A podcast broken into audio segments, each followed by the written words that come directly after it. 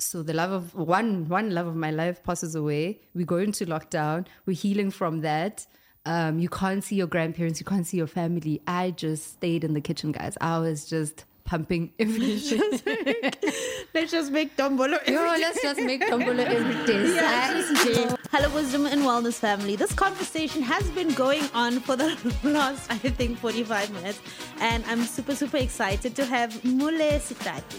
Right? Did I say it right? Yes, you did. I've been practicing the whole time because Brenda was like, why are you dragging the L's? Because like Mule. And it's like, no, it's just two two M's and one L. 100%. Um, she calls herself a food snob. She's an entrepreneur, dedicated mother and wife. And she believes our relationship with food is intertwined with our mental well being. And as you know, she is an author now of a new cookbook, Feed My Tribe. Hello, Welcome. gorgeous. Hello, gorgeous. You look beautiful. Thank you. So do you. Thank you. How does it feel to be now called an author? Uh, very surreal. Yeah. Um, I think there are moments where I have to like pinch myself. So I was Yeah. walking in Woolies the other day and I was just shopping and then I'm like, that's me. Wait, that's me. do you feel do you like ever um and because when I had a magazine cover and was on the shelves, I was just like, I don't look like what I look in the picture, so it's just awkward. So on your dress down days, do you feel like "Ugh, people can't tell this is me? They or- definitely can't recognize me. I remember at the store, I'm like, guys, this is my book. They're like, ooh, hello. Um, Just like- say that out loud. I have good days too. Good days. Congratulations. Thank you. Yeah, I wanted to talk about. We have so much to talk about. I- You, I feel like you have such a colorful life, and you let it out in like snippets. So today I am going to. Yeah, that's what we're doing. We're digging. Tell me about the love of your life, Koko Stella.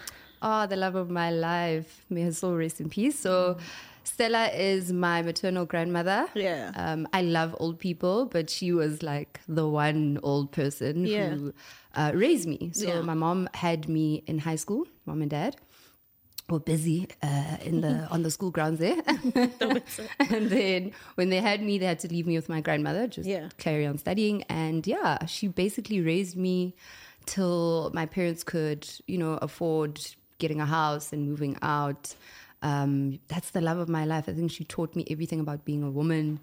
Um, when I think about a relationship between a child and a grandparent, that's Yeah. literally my reference. Like, I want every person to experience that love that a grandparent has Yeah. for a child, and she gave me that. What is it about her or your memories of her that makes you refer to her as the love of your life? Um, so I I refer to her as the love of my life because I remember how deeply impacted I was by her death. And I didn't realize then how Sure. what an impact she had on my life until she died. Sure. Um, and it felt like I was like it felt like I lost a mother. Sure. Um, so growing up, she's she was a Xhosa lady. Yeah. So Are you Xhosa? strict.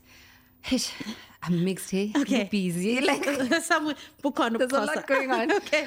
It's Yeah, there. it's there. So Xhosa grandmother, can you imagine that house? Like loud, Loud, it's funny. bo- boisterous, Yes. it's funny, Yeah. you know, entertaining. But I mean, she. When I look back, I'm like, that lady didn't have much. She worked at a factory at a render. They used to make blankets. Sure. Um, and but every day, like the meals were amazing. The warmth that she created in the house was amazing.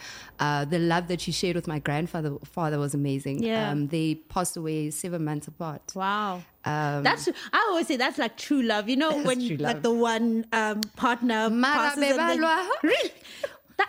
How, how often do you and your husband fight? All the time. Exactly. that is a strong, good marriage. They fought all the time. My oh, I Yeah. feel sorry for my grandfather because he was quite reserved and quiet, and my grandmother was. Ketile, ketile. Ketile, ketile. Yeah, So, yeah. Um, yeah, she was the love of my life because she'd give me lessons in like little spurts, you know, and I'd Mm. literally take those away and sit back and think about them like, what is this lady talking about? I Yeah. remember once in the kitchen when I was 12. Yeah.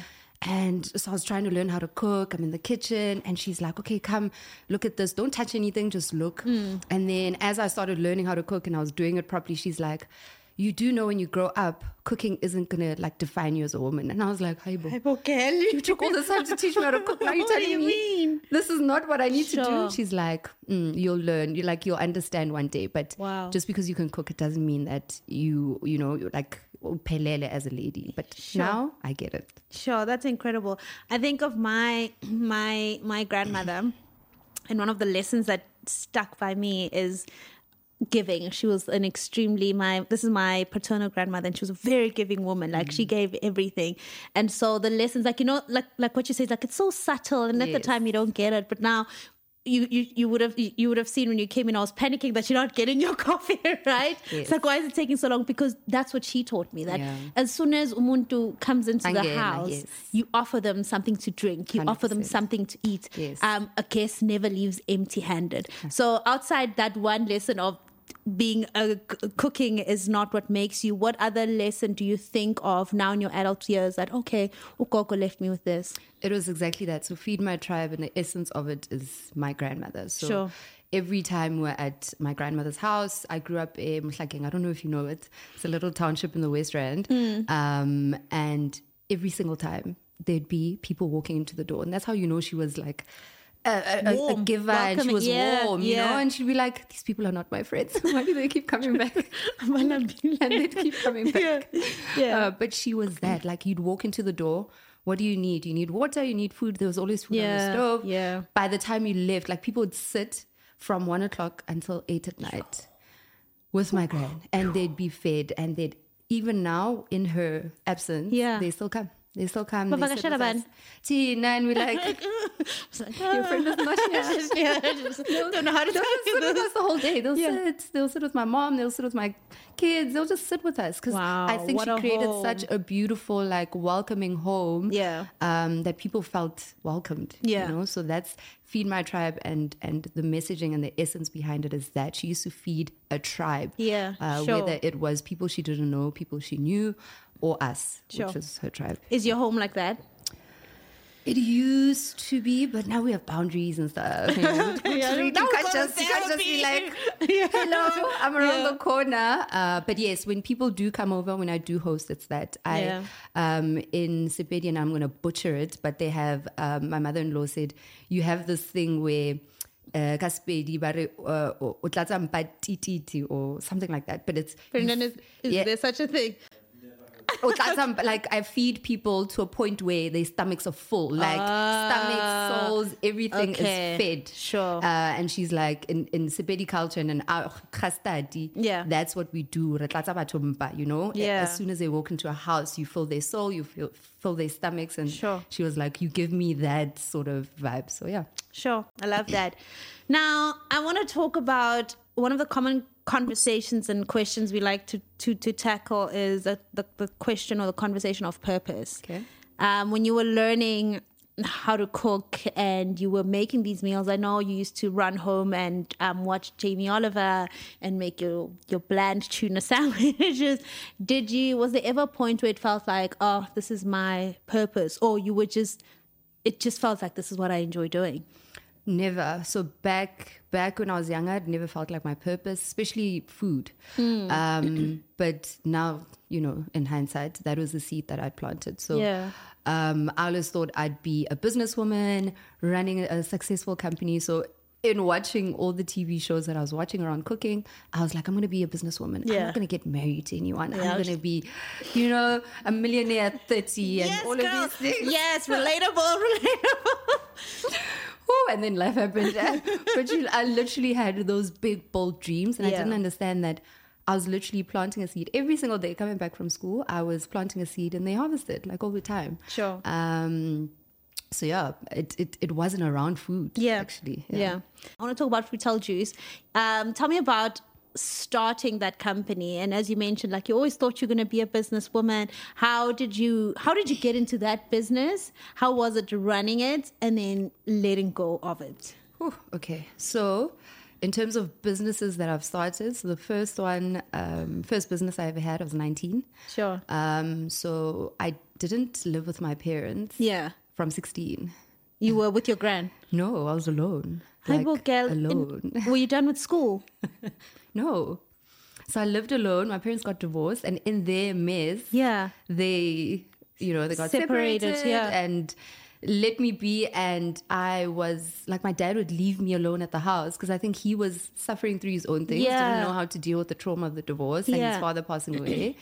My mom had to work in a different um, province. Yeah. she was in Limpopo. yeah I was here in Joburg alone. So I'd wake up every day by myself, get myself ready for school, go to school, call my mom, Are you in the bus? I'm in the bus. Are you at school now? I'm at school. Did you pack your lunch? I packed my lunch. So at 16, At you 16, had found your landed, came across your independence. Yeah. yeah. 16, I, I came across my independence. And then 19, when um, I was done with high school, so I started taking on. At least you passed. Thanks. Yeah. you passed. No, no, no. I did. I Yeah, did very well. I was very well. disciplined in, in Amazing. in coming home, doing stuff by myself. Yeah. Um because I was like, there's no way this would be my future. Like, I'm Sure. not gonna. This is not where it ends. This is actually the beginning. So. Sure. Um, so at 19, um, I started a promotions company, and the reason for that was I took on jobs when I was 18. Yeah. So I took on promo jobs to make extra money. Then Yeah. I was like, no, I'm not a promo girl. Yeah. I want to run. I want to be the one who gets the girls. I want to be the one who gets the girls. Yeah. You know, I want to be the one telling the guys that these are the girls I'm getting you. This is how it's going to run. Yeah. Um, and I did that. I registered my business and um, started working with companies, Honda, uh, BAT, um, and gave them promo girls. How did you get, how did you land your first client? so my first client, my cousin used to work at Honda. Ah. That was my first connection. And I Okay. said, listen, I'm going to start a company and you're going to use my girls. And he was like, okay, send me a business proposal. And I thought, business proposal? What? Yeah. And I sat there and Googled business proposal, sent it through to him, got girls. And the girls that I got were You my high must school be really brilliant. yeah, my high school friends uh, got those, and then friends of friends, Yeah. and and I built like a, a portfolio Yeah. of, of really good people. And then from Honda, I then moved on to connections that I'd gained from going out. So Yeah. I'd work at parties as a promo girl, Yeah. and then I started telling them that no, I don't work as a promo girl anymore. You're gonna hire my ladies now. Yeah. They'll stand at the door. They'll manage the stuff. I'll be there to man them, and that's how it flowed organically. And then I got connections from there. So people would be there and say, "Where are you from? Who are you working Ah, for?" Connect us. And this Connect is at 19. And This is at 19. So I needed to make extra money. Yeah. Mm-hmm. Because I realized, okay, my mom's a single woman now, single mom. Um, um, and she can't give me all the money that I want Yeah. as a 19 year old. So that's the extra income that I started getting in. Sure. And then, And then um, Fruitel. yeah. Fruitel happened um, three three years before COVID. Hmm. And how it came about was I was in PR, public relations. Yeah. This is based on coming This is from based on what a- I studied. So I studied PR Yeah. uh, and communications uh, while running the promo company. Yeah. And then my first job was at an agency. Second job was also at an agency. And then I decided, like, I've always had an innate feeling that working for someone is not for me. It's not for you. Yeah. like every single time I Yeah. try and force it, people would tell me and say, "No, you need experience before you go into business." Not your girl. yeah. Now in hindsight, I'm like, no, you know, people will always try and force you to do things that where you can like feel it in your gut that it's not for me. So I always follow my gut feeling. Shame with my poor husband has to go through yeah. all of these changes. But it works out in the end. It works out in yeah, the end, gut never right? lies. Yeah. gut never lies, the body never lies. Yeah. So I left my PR job and I was like, look, I absolutely love this job, but I, I like cannot sit here anymore. This feeling is like crippling me. Hmm. So I went um, and started the PR company again. And then I saw this juice business that was for sale juice business for sale and my husband and I sat down and we're like, okay, I've got time uh, since I'm starting the PR business. Let's see what we can do with this company. Yeah. And then bought into Fruitel and yeah, it became my second born before Sure. my second born. Yeah. Yeah. And what was what made you want to buy into that business? Was it your interest again in, I guess, connecting the dots of Yeah. food and yeah, Which was strange, right? At Yeah. the time, I didn't connect the dots of it being Food, food, yeah, right? yeah. So it was just, oh, this is a business. I'm really good with running businesses. Let's, Let's see what I can do with this, right? Yeah. Black woman, let's see what we can turn the business into. And I got in, in there with that mindset. I was like, okay, um, it's got really good potential. Yeah. Uh, we've got really good connections in, in the food industry. Yeah. Let's see how we can turn this thing around. I had a marketing and PR background Yeah. at base. Yeah. He was coming in on the finance side. So I was like, okay, we can bring our heads together and see what we could do. So um, I literally, from the, like, hit the ground running yo, from the time we bought the business. it's just like Yo. baby, come, let's cuddle you. Yeah. Lit- a literal baby. Yeah. Like, Yeah. from day one, it was here. Yeah. Um, yeah. And what did the business? What lesson? What did the business teach you? And I know you don't always get the bus, the lesson um, while losing the business. I can relate in that um, after COVID for me, I had to let go of my first business, Yes. and it was it was hard. It's It was- hard. especially because you fight to stay on during COVID, and then afterwards you're just like, is it worth it? And then like two, three years later, you're like, okay, God, I see you. Yes. Um, what was the lesson in in in that business for you? So with Fruital running a juice business, so we made fresh fruit juice. So that meant every single day there was there were people that needed to manage the whole process. Um, one, it taught me a lot of discipline. So I had Yeah. to be there every single day. Yeah. Like you know when they talk about running a Portuguese shop. Yep, you're just like, There, wena, kuvula kuvala mina, wena. kuvale mina, Yeah. because you have to see, you have to be accountable for the Yeah, stock. count every apple. Yeah. it's, it's food that you're working with, and unfortunately, in the food industry, we're dealing with something that can be taken. Yeah. So you have to be accountable for the stock. You have to be accountable for the people that are there. So you're managing people. Yeah. fun times. Hey, Uh, Andy. yeah, managing people is a lot. So it taught me a lot about discipline and being Yeah. there in your business. Ah, another lesson that it taught me is that you cannot do everything. Yes. yeah. So Fruital, I did everything. I was the PR, I was the CEO, I was the finance. Yeah, I yeah. was the accountant. I was. Do you understand? Everything. I was get it. That's how we run our businesses. If I could drive the van, I you would. have driven the van too. I would have driven the van. Yeah. And that lesson came very quickly where I was like, I'm overwhelmed. Um, I need help. But even now, I'm like, in hindsight, running a new business, I cannot do everything. I'm bringing in my strengths and my skill sets. Yeah. And then wherever else I need to plug in, I need to do that. Yeah. Uh, so with Fruital, I tried doing everything by myself. Um, and it taught me that you actually can't, especially when you want to run a successful business. Yeah. If you do know something, great. You can plug it in at the beginning. Yeah. But once a business grows, you do need people along Yeah. the way.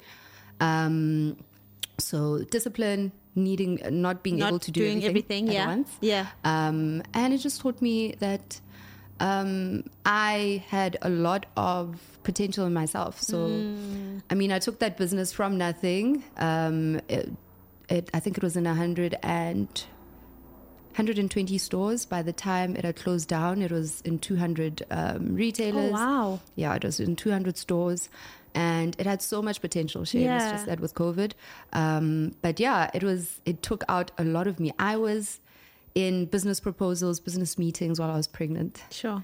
Um, I got an SAB um, funding while I was pregnant. I remember standing there with this big belly Sure. talking about my business, Sure. uh, asking for funding.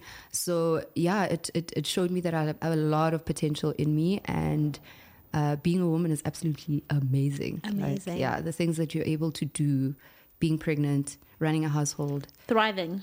and you're still thriving. Yeah, Right? yeah. I actually, I think, um, listening to your story and about the not doing everything yourself. I think it's just, I, and I was at a, uh, a speaking and I was emceeing an event and Vusi Thembekwayo was speaking. And basically, he touched on something that I never really understood that us as when we grew up, the family businesses, the way we looked at it, it was this business pays the school fees, and so the way in which it's run, it's not run to expand, it's not run to to to employ more, it's run to let's keep it safe so that we get X amount every single month, 100%. and so we take that, and we're no longer like our fight is no longer survival. Our Yes. fight right now is growth and Generational. generational, but now we still have that mindset of Yes. I have to do everything myself because if I go and hire, it's a risk. What if they Yes. leave, or what if I lose money? But we actually have to shift from that mindset of, hey, we're no longer fighting for survival here. We are actually fighting for that generational wealth. But that's with everything. So like Yeah, you take it as business, but then you apply it to like everything. Family. Your family life, Yeah. your marriage dynamic. Yeah. Um, I always say like it's a blessing to be able to have like a network or a group of people who can share business ideas. business ideas, yeah, you need secrets, know? that. Yeah, You need that You because need that. we might think, oh, we've got a lot of knowledge between us. We actually don't, No, right? we don't. In order to know how to run a business that will give you generational wealth, would run into hundreds of years, you need people who've done it before Yeah, who can give you that road. information and knowledge. Yeah. Uh, I always say, unfortunately, as black, black people, we're like 100 steps back. But the only way to move forward is to work together. With the network, yeah, And we don't. Yeah. And we don't. I, I actually every time I'm in a conversation where I just like I was and I, I mentioned this a lot when my wealth manager was take, telling me something and for him it was such common sense but for me it was just like well I've never heard. I've never heard I've of this. No one taught me this. Yeah. 100%. And it's such a simple thing that will save my business. Yes. And So- it was not a, it was in passing. Yes. It was in passing. So if you think about what I told you in the beginning, I grew up 16, I was by myself. Yeah. My mom didn't sit me down and say, Sissy, there's something called a budget. I'm going. Sure. Now I'm going to leave you alone.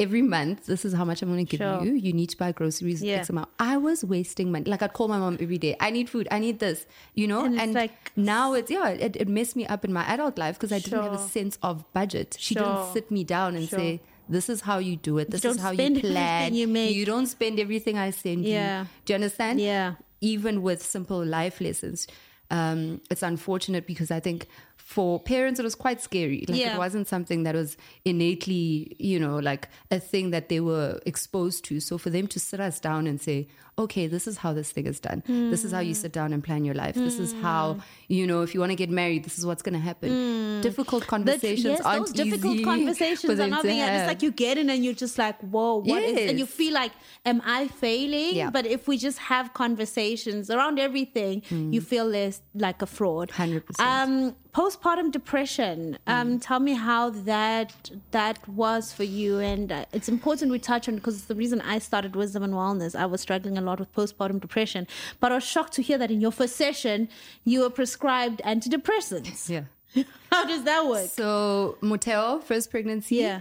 Okay. Really? Well, I was young. I was very. I was twenty. First pregnancy showed me fun. I was twenty four. Well, Yeah. it showed me flames and Yeah. like I don't know what I'm doing. Yeah. Um. So what I always like talking about. So I had my son. He's turning eight this year. So eight years ago. Um. I was quite young. Yeah. Just left school, working. Um. I think it was my yeah. It was my first job, and I remember that. jo- Oh, that job was horrible. Yeah. Um, and then I found out I was pregnant. That whole pregnancy was, I think I definitely had depression around that time. Yeah. I just couldn't identify it Yeah. and couldn't, you know, give it a name. Yeah. Um, I cried most of the time. I remember being on the kitchen floor, literally in tears, Sure.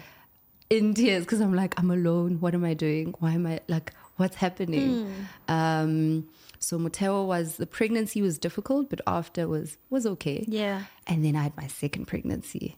Second pregnancy, the pregnancy itself was fine, but I could already feel that something was going to go Something's wrong. array after. Yeah. So I had Maruo just as I bought Fruit House, I think Yeah. a year in.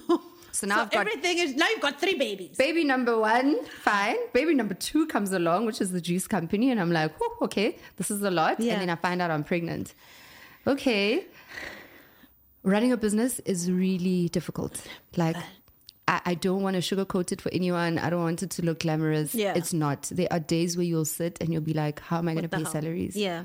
What's going on? Yeah. Um, and literally, Fruital was that. Yeah.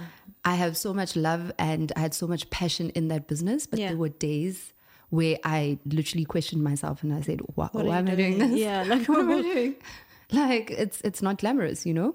Um, I'd have anxiety attacks. I never suffered from anxiety This is with baby. with pregnant. Sure. So I remember we were on holiday. My husband had to go study overseas, and then we, we decided to turn it into a baby moon. We're in Finland. I literally sat and I said, "What is this feeling that I have?"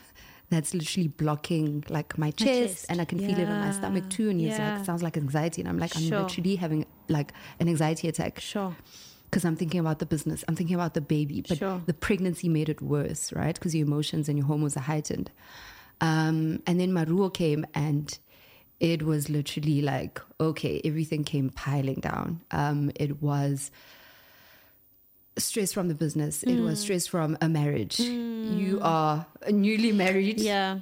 New baby. So you have a firstborn, you have a new business, you have a fairly new marriage. Yeah. And then you bring a sick, another, another baby a lot into of the pressure. mix. Yeah. It's a lot of work. Yeah. Um, and what I realized is we're all just going through our own things. So my Yeah. husband was going through his own personal Yeah. things. I was going through my own personal Yeah. things. And bringing that together in one household, Mess. amazing. I mean, I was.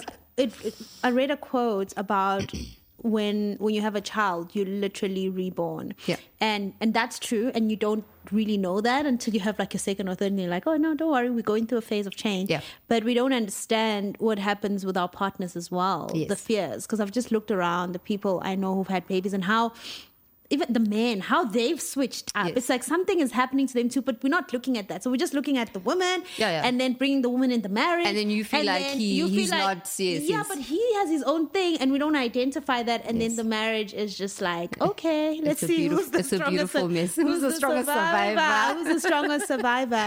Um, and then how did your how did fitness get into and you speak a lot about fitness and you share and I know it's like such a big thing for you. When Hmm. did that start? Was it a, a result of stress, the kids trying Yeah. to lose baby weight, or it's just something that's always been part of your life? No, fitness uh, started. So if I think about, started seven to eight years ago. Oh, Just after so I had, after Mate- had after I had the baby, Yeah. we had to get prepared for the wedding. Yeah. Great. Oh, okay. But that's where I met my my fitness love, which Yeah. is Maps. Yeah. Uh, so my pule and I met just after. so lucky. I wanted her as a trainer, but she's so busy. we met just after that. Yeah. Lost the baby. Motel was baby weight, but when I think it's not about the fitness per se, and when I got into fitness, Yeah. it's about how my mindset then changed. Okay, cool. So Tell I had my about Yeah. had um, identified the postpartum depression. So we were talking about how they prescribe me with pills. So I went to a therapy session. Uh, it's really difficult looking for a therapist. You have to get, you know, it's like being It's in a, a date. romantic Yeah, relationship, it's a right? date. It's a Yeah. date. You have to see if you guys get out. along. So Yeah. I get to this therapist. I think, oh, we're gelling, we're doing really well. And then she's like, please go to a psychiatrist. I think, you know, you might need this. I went, and the first appointment, she's like, I'm putting you on antidepressants. I was like, what? Sure. Antidepressants? Sure. I didn't know I was there. Um, and then she put me on antidepressants, and I was like, I'm three months into it. I took it. I took Mm, it with an open heart. And then three months into it, I was like, this is not me. I Mm. could feel it. So, one thing about me is my body speaks, and I listen to it. Yeah. I don't ignore my body. Um, and I could feel like this is not me. Yes, I'm struggling at the moment, but it's not me. Um, so I stopped taking the antidepressants and then I started going to gym more actively. Um, so I had Maruo. And then e- even during Maruo's pregnancy, I was active in the gym. I Yeah. mean, the day before I yeah, I gave saw birth, there's, a, was there's a- there's a, a video of you the day before I gave birth, actually, I was actually doing inversions in yoga. Girl. Yes, and then you just you could see his body move. Oh my And his head turning. That same night, I went into labor. Well, of course.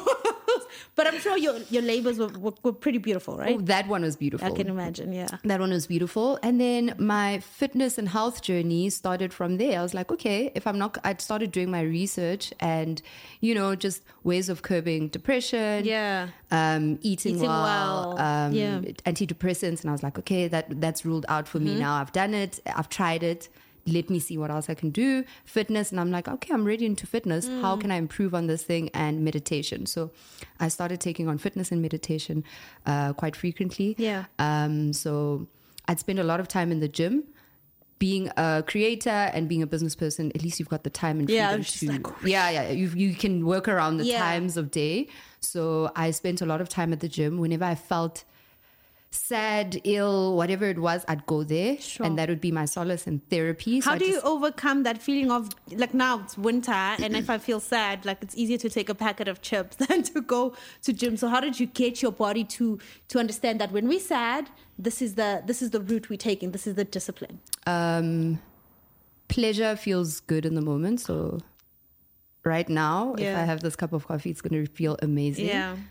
But Later, later, I'm, I'm gonna pay for it. I'm Yeah. either gonna have heart palpitations or anxiety. Mm. Something that's good for you does not feel good in the moment. So I know when I wake up and I say, "Whew, gym," it does not feel good in the moment. But once Yeah. I'm done and the endorphins kick in, and I'm like, Girl, the other day I was like walking out of gym and I'm like having a gratitude list. And I'm just like, where does this feeling come from? It's Yeah, that. It's, yeah. that. It's that. It's. I was listening to something I was saying. If something is good for you, it won't feel good in the moment. If it's bad for you, instant feel gratification. It feels amazing. A Sure. burger right now would, be slap, amazing. would slap. Yeah, yeah, yeah. if you offer me a salad, I'd be like. uh, Amanda. I don't know. I don't. Yeah, Yeah. what's gonna be in this? You know, you Yeah, question yeah. a lot, a lot, a lot of things around it. Like gym, Hmm, what time do I have to wake up? Is it gonna be a morning session? What am I gonna do? You question it. But if I had to say, "Here's a burger. Let's go. Let's go eat. Let's go drink," Yeah. you'd say yes. Yeah. Pleasure feels good. Whatever is actually good for you doesn't feel good in the moment, but in the long term it does. So my mindset was that, and I'd, at Maps and I would speak about it a lot. Okay, what are we doing? Let's go to the gym. We'll eat after the gym. so we'll get our pleasure after, and that's what we do. So Sure. we'd hang around a lot, and I'd be like, okay, I want a burger today. Let me go work out, and then I'll And then we'll see how I feel afterwards. No, I have it after as like a, a, a treat. treat, okay. You know, and that's how I started getting into fitness. Wow. Um, and then from there, I started fixing the food element of it. So I was like, okay, I'm I'm gymming well, I'm doing well. Um, and Were you seeing a change in your body before fixing the food element? uh, yeah. So I saw the change with when I trained for the wedding. So Oh, I do that, and then we went into COVID. I think six months after Marua was born. Yeah. So already I'd given birth, postpartum. Went into COVID. In COVID, I was training. I was like, "There's no way." At home? I was training at home.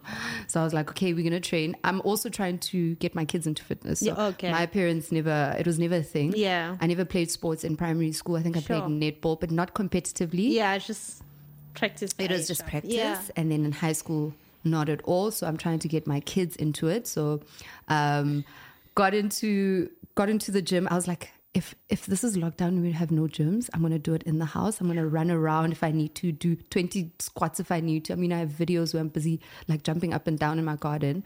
Um, but it's that, it's that discipline where it it wasn't about the look of my Mm. body anymore. Mm-hmm. It it became about more about how it made me feel after. Yeah. Uh, gym is therapy for me. Yeah. Um, I stopped seeing my then therapist, so it became therapy. Like, Okay. if I didn't have a day where I worked out, I could feel it. Like, Sure. mentally, I could feel that I was a bit sluggish. I didn't feel well, so it became a lifestyle and not About a- the look. And not a goal. Yeah. Ah, And that's not a goal. It's not a goal. Got you. Um, and it's something that we speak about all the time with my friend.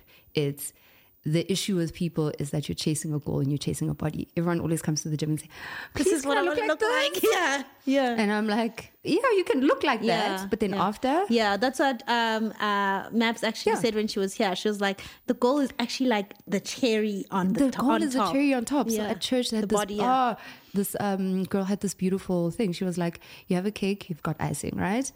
So the cake, um, obviously the icing is the beautiful stuff that you see on top. So the cake is you. It's you being disciplined. What are Mm. You putting into your body? When are you going to the gym? How consistent are you? Because that's a big thing. Consistency. How dedicated are you? The icing is then what your body. Yeah, looks just- like with all that consistency, with all the work you put in into the cake. Sure. But the icing is what, you know, it's just the just cherry, the on, cherry top. on What's yeah. important is what's, What's in in the the cake. cake. Because that's Sure. what tastes delicious. If that Sure. thing doesn't taste good, The icing the doesn't icing even matter. doesn't matter. Doesn't matter. We can waste. cover it as much as you want, but if you if you aren't consistent with these things, so I I did that. I was I mean I've tried everything. I was like, okay, I'll go to gym, but I'll still eat bad.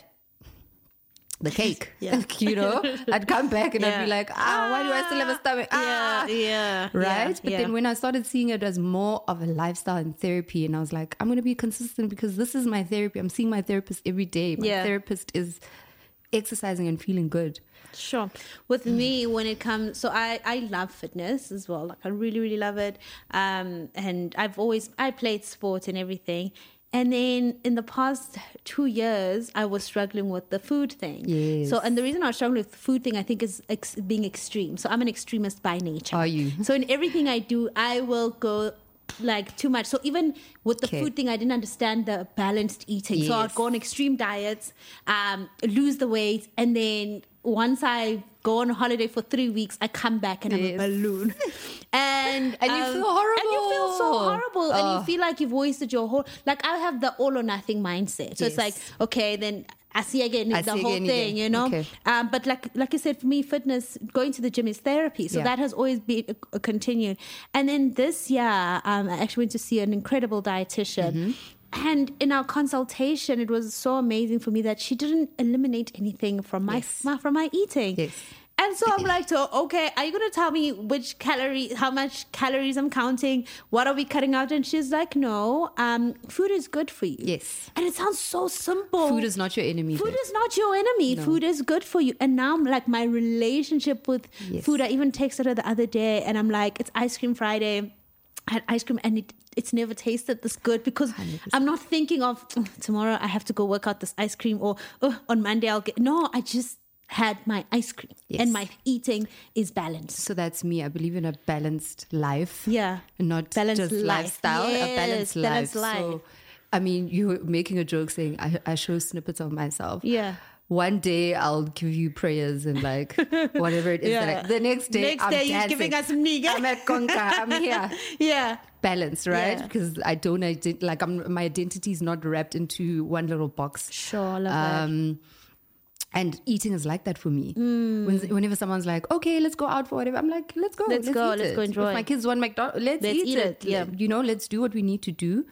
Because the moment you start identifying food as an enemy, even when they teach you about feeding kids when they're Mm. small, mm. they say put everything on the plate. Let them mm. decide what's good for them and what's not. Sure, right? yeah. it's balance. If they want sweets, put the sweet on the plate. The one Yeah. sweet. Put the carrots. Put the broccoli, meat, whatever it is. Balance. They'll eat. They'll choose, pick and Yeah. eat and choose what they want. Because the moment you start associating, if you don't have this, mm. you won't get this. you won't get this. Yeah. You start doing that in The life too. relationship. Yeah. Yes. Then our relationship with food starts getting a bit colluded, right? Yeah. If I don't go to, I don't know, if I don't um, eat carbs for 30 days, then, you know, I can reward myself at the end or whatever it is. Then the reward is for, for reward 90 is- days. the reward never stops. Yeah, the reward right? just like, the reward will start one day and Yeah, then it just it's never like you just keep rewarding, yeah. But it's a cycle. Even mentally, you start doing that with work. Like you don't have a balanced Sure. work life because you're like, if I don't work for 70 hours this week, Sure. I can't have a good weekend. Yeah. No, yeah. It's not how it no. is. Yeah. a- I'm, a yo. I'm so glad you're touching on this because it's literally a stage I'm in where I am literally having to unlearn the all or nothing. Even with my work, it's like the other day, it was like 10 a.m. on Thursday, and I was sitting on my balcony. I was like, I have a balcony that I never enjoy because I'm always working. Mm-hmm. And today's a Thursday and it's 10 a.m. and I'm enjoying my balcony. Yes. And and there's no end goal to it. That's There's just nothing it. else attached to it. That's just it. There's no end it's goal just to the, it. the the gratitude behind it. The gratitude behind it. Um, so you shared a story with U Olwetu about um, I think it was three months before lockdown with your son, Mm-hmm. right? And you were in the kitchen and you were trying to get his bottle, and he he fell, Mm. um, and it was bigger than you thought it was, right? Mm. So I can imagine, and you will elaborate in that moment um, at three months, not knowing whether your son will ever talk or ever walk. How describe that moment in your life for me? And I'm, I'm asking about it because we're going to go into how the kitchen healed you. Yeah, Sure, you can imagine. Like um, the moment for me was um, how we describe it with my therapist: a slap from God. sure, Yeah, was a slap from God, a slap from the universe to wake up. sure.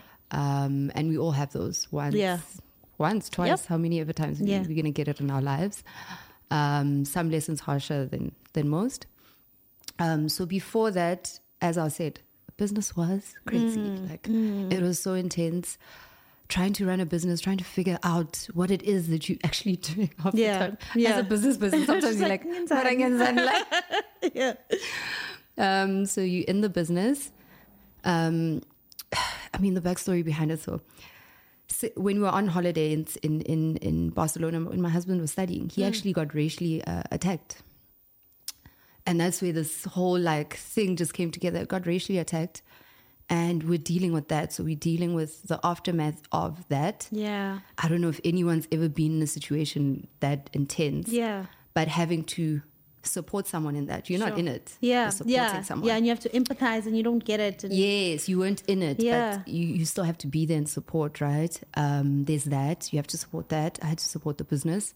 Then I had a baby and I had Ish. to support and understand that I postpartum. yeah, Um, and then just after our anniversary, so it was actually the next day after our anniversary, I remember the night before I was dancing in the living room with Maruo, busy dancing, like listening to music. It was just the three of us. Motheo had gone to my mom, and it was the three of us just enjoying this alone time. Wake up the next morning, and you know, if you've heard the story, making him milk, and I put him on the kitchen counter as we normally do. nothing, Um, nothing strange. Yeah, But it shows you I wasn't operating in my present. sure. Um, make him a bottle, put him on the counter. He can sit now. You know, I let him play with like a piece of paper. So that paper had dropped, or he was playing with it and he fell back. Sure. Right? He Off the counter. Off the counter. So he drops, but there are chairs there. So I'm thinking, okay, maybe the chairs would have shielded him. So I get to my husband and I'm like, uh, Maruo just fell. And he's like, did he did his head bang? What happened? I'm like, actually, I, I didn't hear a thing, sure, you know, yeah. because in the moment he just started crying, and all I could hear was like, and my Sure. ears were ringing, and then I could hear his cries, and I'm like, okay, at least he's crying. There's a sound coming. Yeah. Look for blood. There was no blood, and I was like, okay, let's put him to sleep. So you don't give a child any medicine and stuff. Yeah. You try not to put him to sleep. But I was like, it's really early in the morning. he must go back to sleep. Goes to sleep. And the moments after were like, quite, they happen so quickly. Mm. Um, they happen so quickly. And, you know, I just sat there going, what is happening? Like, how is everything happening all at the same time? Sure. During the festive season when there are no doctors. Sure. Um, you know, seeing my mother, my so my mother-in-law is a doctor. Yeah. And luckily that day she had to babysit. Sure. And she came into the house and she was like, she had tears running down her eyes and she was Oh. like, you guys need to get to the hospital now. Get to the hospital and So for you, it The was moments just after- and for me it was he, right. f- He'll be he fine. fell. Yeah. but you know, you know when you're like trying to see what's wrong with the child, Yeah, kept crying, and I'm like, okay, why are you crying? What's going on? Um, a lot of people describe when their kids fall, they're like, he fell and he cried, and then you know he just had like a big, Yeah, like a big a thing. big gunga yeah, and owie, and then we moved on. But he fell, and he didn't like. So he woke up. I woke him up. I'm like, no, he needs to wake up. So I woke him up, and he just kept crying.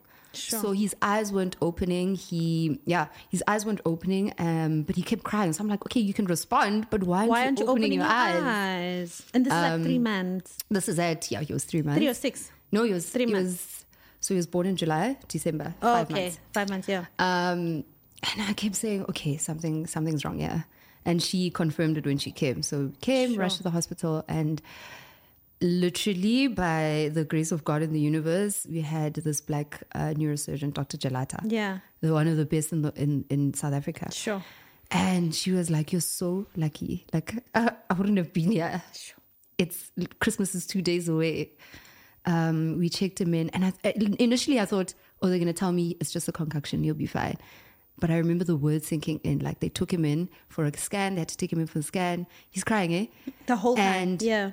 I- could actually remember, like he actually was getting like dying by the moment because he was getting going down at each moment that we're waiting for the doctor to come and give us results. Sure.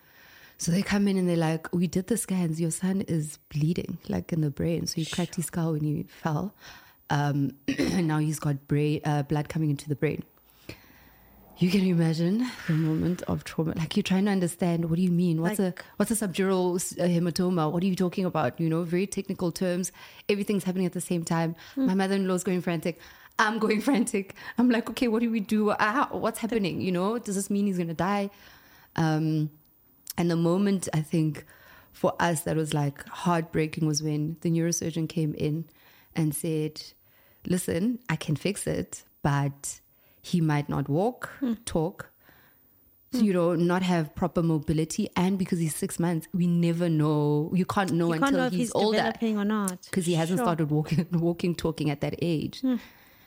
And we literally, I th- was standing in the in the ICU, the NICU, um, and my husband fell to the ground. I just stood there like blank, and yeah, it was one of the most surreal moments. Um, if you ever go through that, and I understood in that moment, like our kids are not ours, and Yeah. we're so blessed. If you have a child that you've given birth to and is healthy, Yeah. and has survived, you've survived through Yeah. pregnancy, Yeah. we take We take it for granted. take it all for granted. Yeah.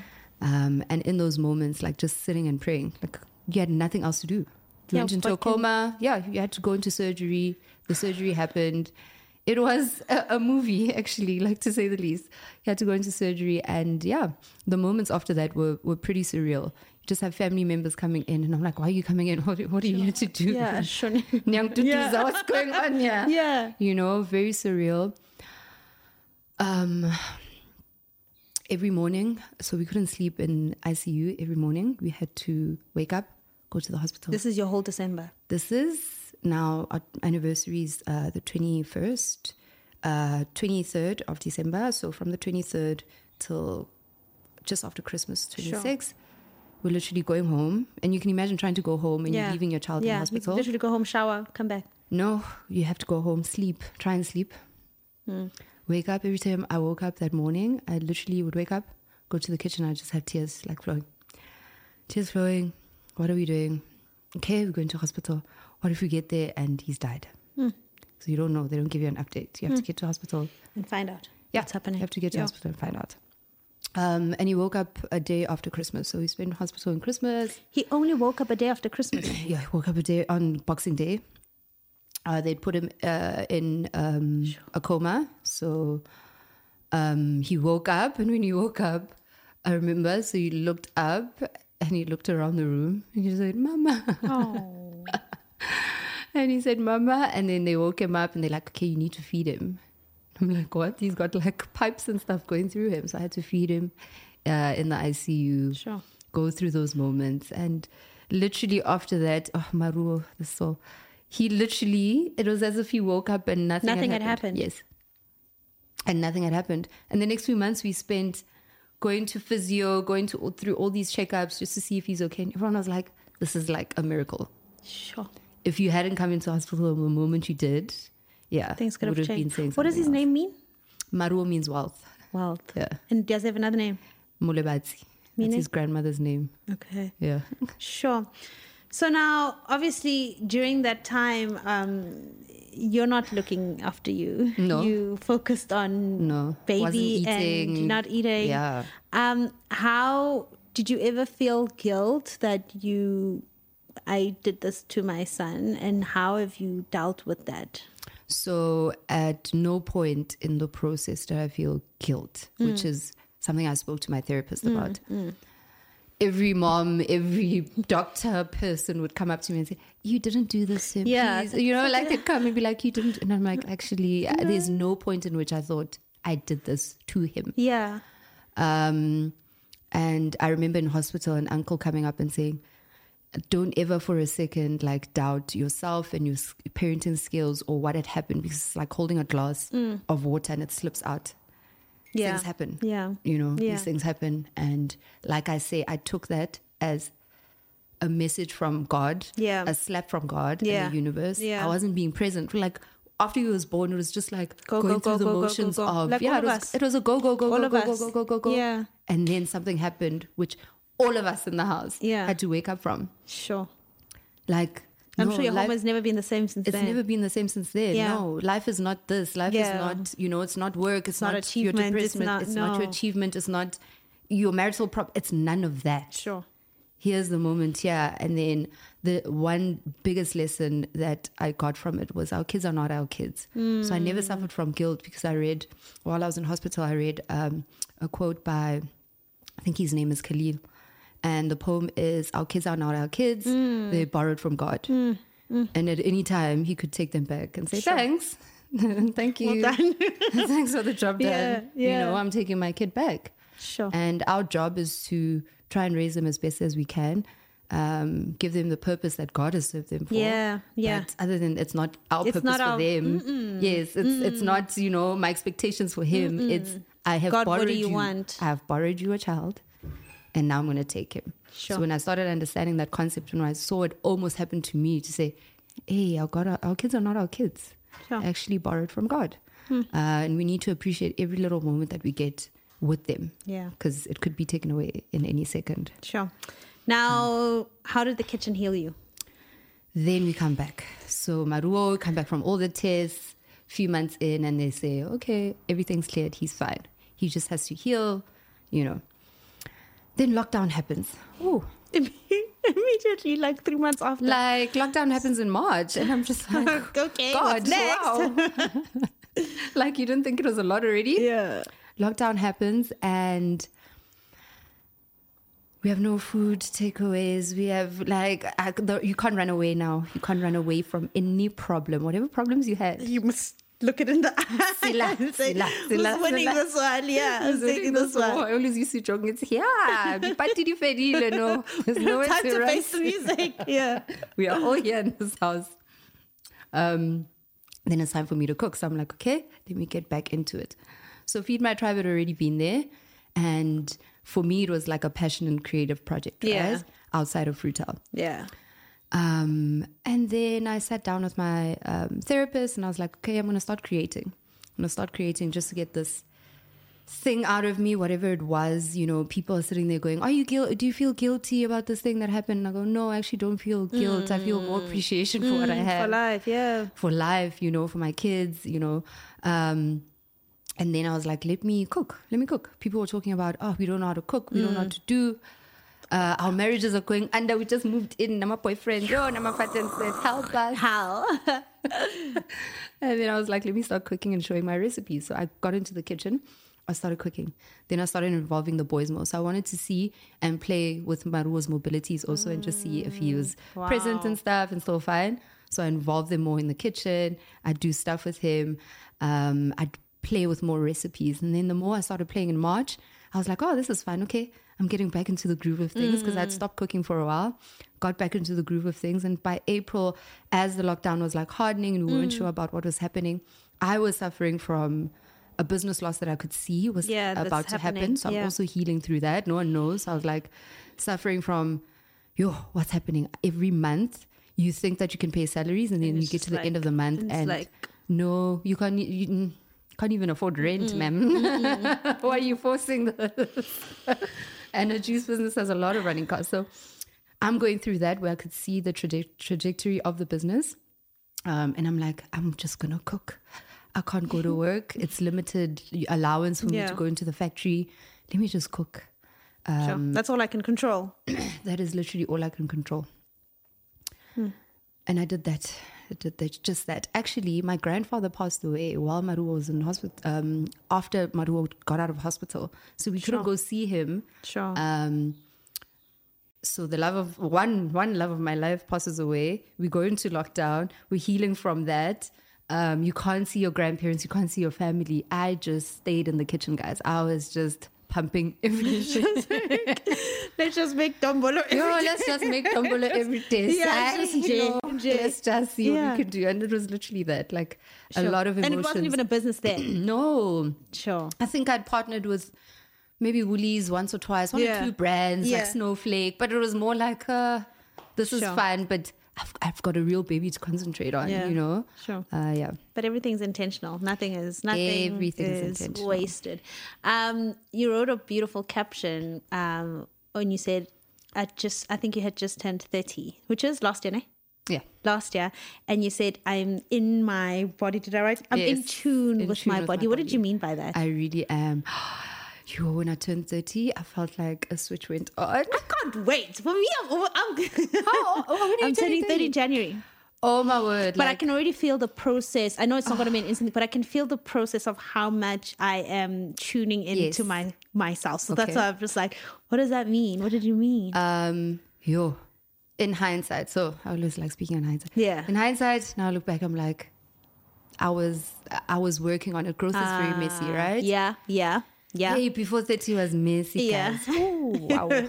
Growth is messy, and when you get to that point where it makes sense, Yeah. It's like, that was 30. It was like on the day, something just went click. it was just like, oh, it's been here all along. this has been me this whole time. Yeah, yeah. But I think about it and how intentional it was. Like I found my my one therapist who uh, like she literally changed my life.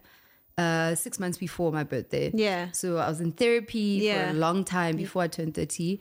Um, you know, just going through all of that stuff that I needed to take out my raw stuff. And even just discussing him, it wasn't a big thing. He, Mm. Yeah. he wasn't it. Yeah. It was more around the childhood stuff. Before 30, I I didn't love myself the way I love myself now. Sure.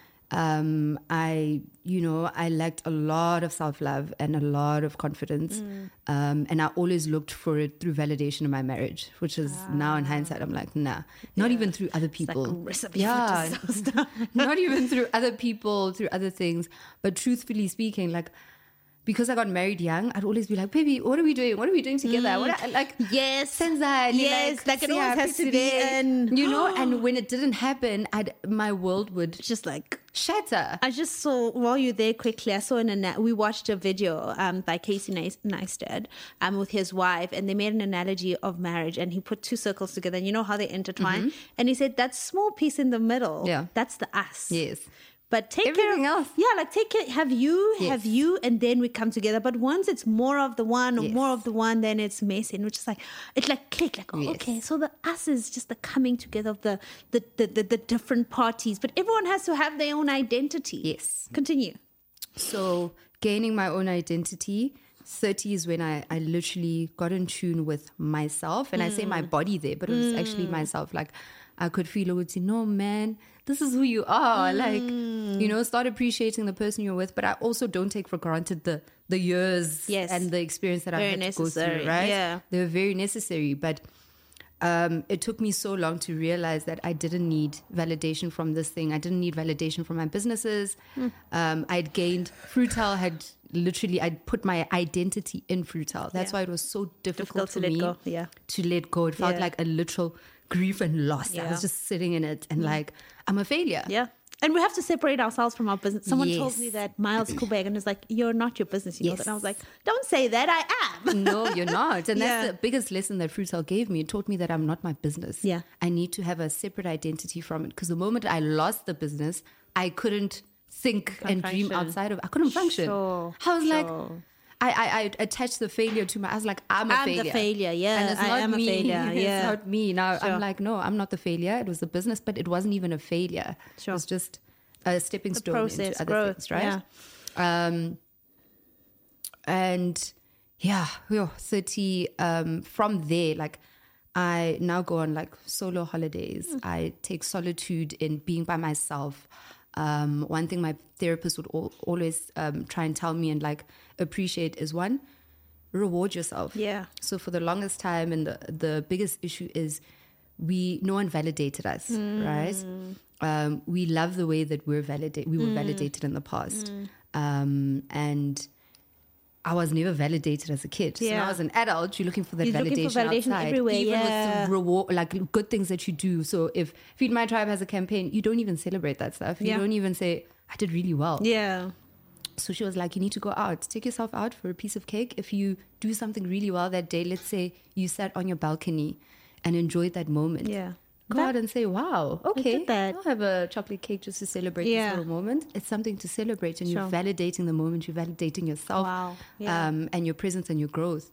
So um, it was literally that like this, I know 30 onwards is my growth phase. And it has nothing to do with anyone. Like I cannot explain the Sure. journey to you. I I, cannot that. explain the journey to my husband or my kids. Yeah. But they know, they can see it, they can feel it.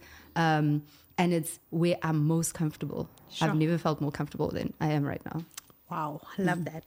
How, and I, I think we almost touched on this, but, it, it- and I'm going to tie these three questions in one. You're going to try and answer me. One, in January, you spoke about discomfort, mm-hmm. right?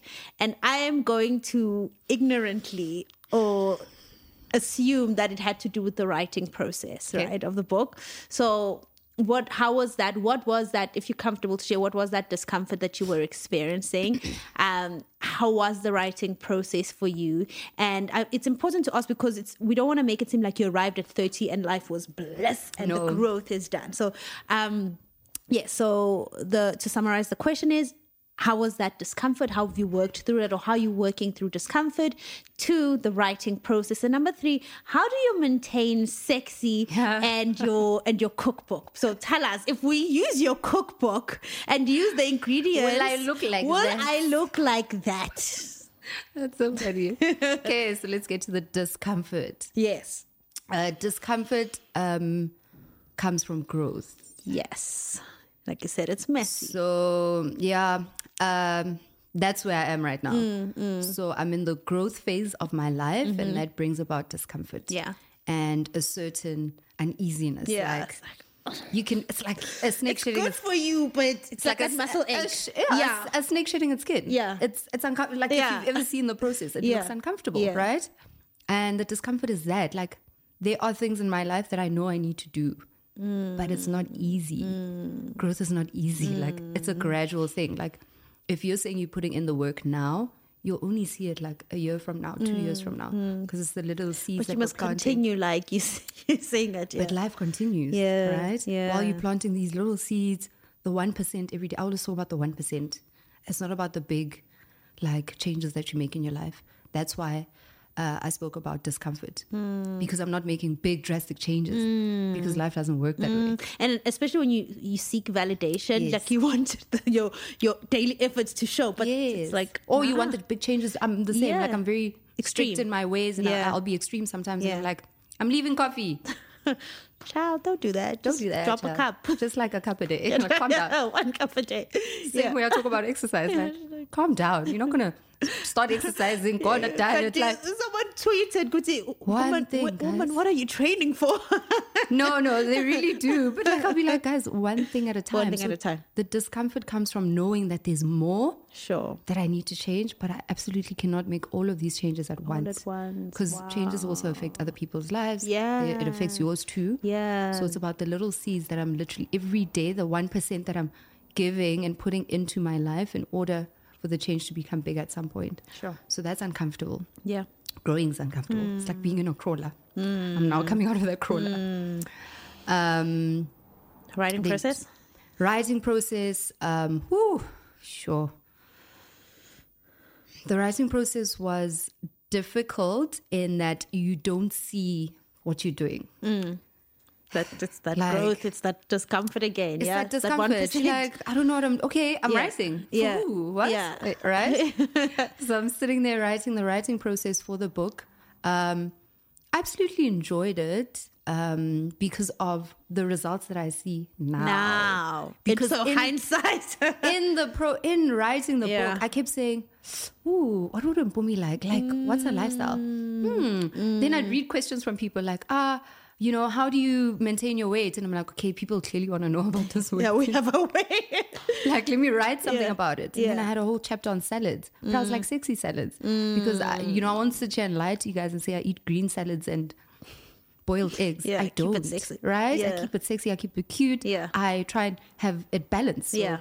here are the salads or what I eat if I am trying to lose weight, Mm. if I if I do go on a diet per se, which I don't. Um, so writing was quite um, a strenuous process. It was uncomfortable n- not knowing what the book was going to look like Yeah. at the end. Yeah. Uh, but now that I know the one percent that I put in every day, like okay, this person would like this. This is how I'd like to incorporate um, the things in my book. I don't want to be a typical black black girl doing black girl recipes. Yeah. I need to, you know, give you guys something more. Makes so, sense, yeah. Uh, it's about what are, what are we doing? What are we looking for as young people? Mm. We're looking for date night treats. What can I make for my girlfriend? What can I make for my wife? What can I make for my husband? Yeah. um, those sort of ideas and conversations that I was having with myself and incorporating it into the book. That was uncomfortable at the time. The, actually, the date night stuff. I was just thinking this morning uh, because I when you show because we normally go out for date night. Okay. But now it's winter and I don't. I, firstly, I don't even like going out. So even going out, and I was just thinking maybe for the next four eight weeks, every Thursday night, Yes. or every Tuesday night, we should do a recipe and we Yeah. can swap out because Brendan likes cooking. I oh, like cooking. then you can swap out together. Yeah. and then that's that's date night. Nobody has to leave the house. Yes. We don't have to order. It's fun. Yeah, I was also very intentional about the book. So if you look at it, Yeah. It's got a lot of like beautiful, sexy pictures. yeah, yeah. Because I was thinking, so a lot of guys would come to me and say, I know how to cook. It's just a stereotype of Ipoto and Yes. yeah, yes, no, yes, yes. it's stereotype of men shouldn't be cooking in their Yeah, houses. yeah. Um, it should be women only. Yeah. Uh, a lot of men actually cook, guys. yes. In a lot of households. Yes, my husband is a. I think he's a better cook. Yeah, so Mfuna, you know, when the husband goes to the store, he's Yeah. like, hmm, this looks nice. I could make a few recipes from Yeah. that. But when you open the book, you realize he could actually like be put making stuff from there, steaks, Yeah. burgers, Yeah. stuff that could accommodate everyone. Um, so that date, that chapter is, is exactly Exactly that. that, yeah. Um, so writing the book was um, a process in itself. I had to, Did it change you as a person? Um, yes, Okay.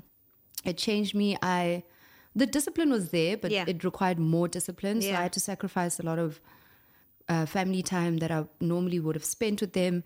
Um, also seeing food and understanding the psychology behind food. So while I was writing the book, I was in therapy and I Sure. speak to my therapist a lot about like the ideas that I had, and we're just talking like you know it's it's so strange how our relationship with food is so messed up Yeah. um Good or bad? uh, yeah, it must be either or. It's either good or bad. It's never in between. It's never a beautiful relationship. I remember she once told me, um, I'm like, ah, I'm going to gym now, but like, you know, every time I eat something bad, I feel so horrible. But I want to reward myself. And she's like, sometimes if you're having a burger, just eat the burger and say, This burger is good for me. Like, it's good for me. It's not going to change my body. It feels good. It's going into my system. Sure.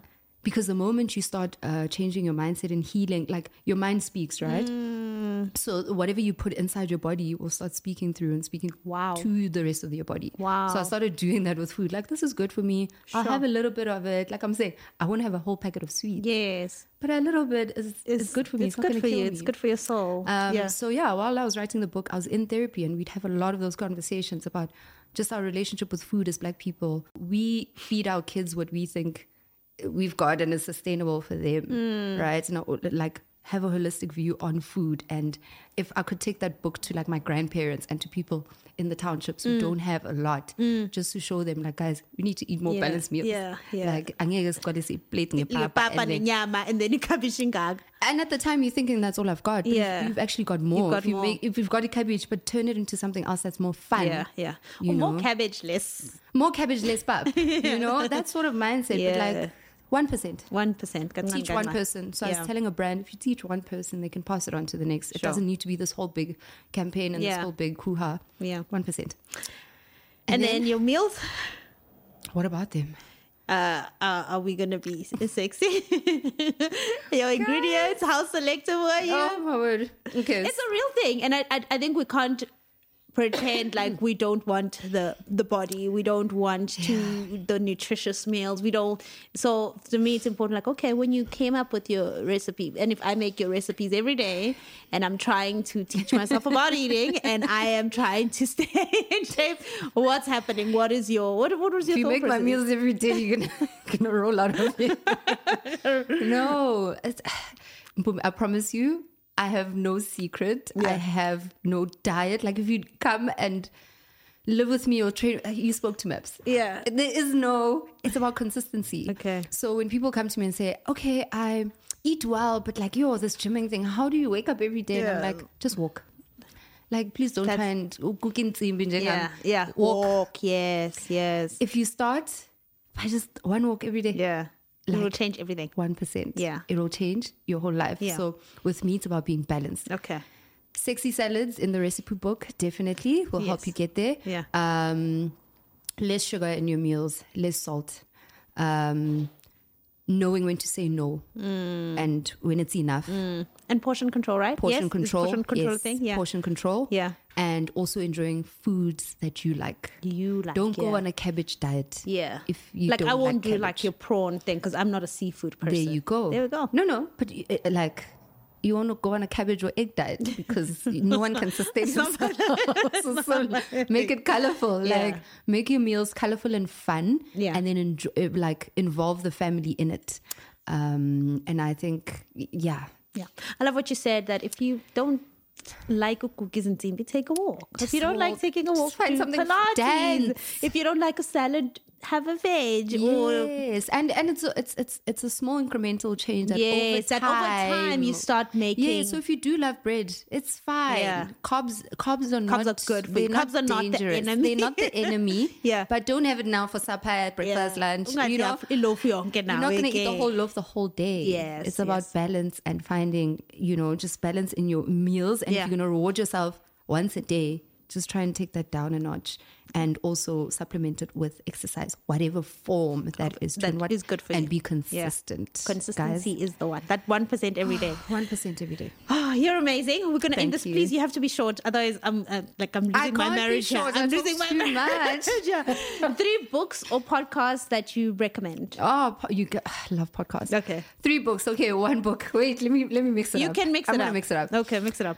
Book that changed oh my life. Green Lights by Matthew McConaughey. That is my ah! favorite book in life. Oh my god! I couldn't put Love it down. book. I couldn't. I'm reading it again. Are you reading it again? I think I'm gonna- reading I, it I think. I'm gonna go read it again. Because- that book. I know. It literally went and you're like laughing and crying and like it changing your life all at the same time. all at the same Okay. time. Green light. After reading Green Lights, I said to my husband, "You can take your sabbatical. You can go. Bye. You can go to China. Yeah, go you can go do that go eat cricket. do- it's Do fine. what you need to do. do. what you need to do. Okay. Green Lights, Matthew Yeah. McConaughey. Um, oh, podcast. Oh, okay. Um, Jay Shetty. I'm trying to think between Oprah and Jay Shetty. I listen to Oprah more. Yeah. But Jay Shetty. Both of them, we like them. we you, like you don't both have of to them. choose. Yeah. And then uh, let's say a last book that really was good. I'm currently reading Who Moved My Cheese, and every page that I'm turning into is just like it's about growth. That's the one book Brendan finished and he raves about. Every time we talk about favorite books, he goes and, for that and one. I think it's really relevant for my life right Okay. now. And I think once you get to a point in your life where a lot of things are moving, yeah. It's it's the perfect book. With my cheese. Okay. Yeah. A quote you live by.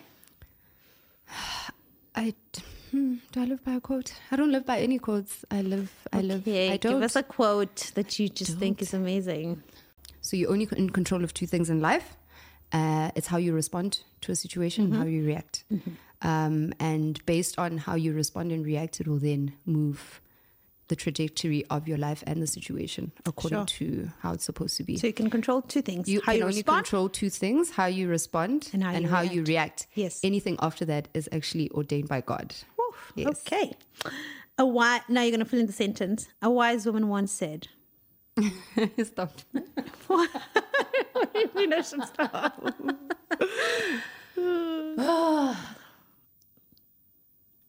you can be the wise woman.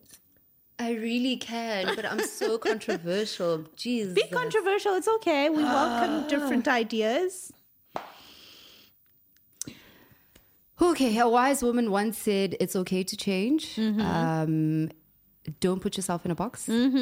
Um, and the wise woman is me that's saying you are not defined by your marriage and your friendships. Yes. You are defined by yourself, and no one externally should tell you how to act, behave, or be in any situation. I love that. So perfect. We love you. I love Let's go you. cook. High five. Well done. That was amazing.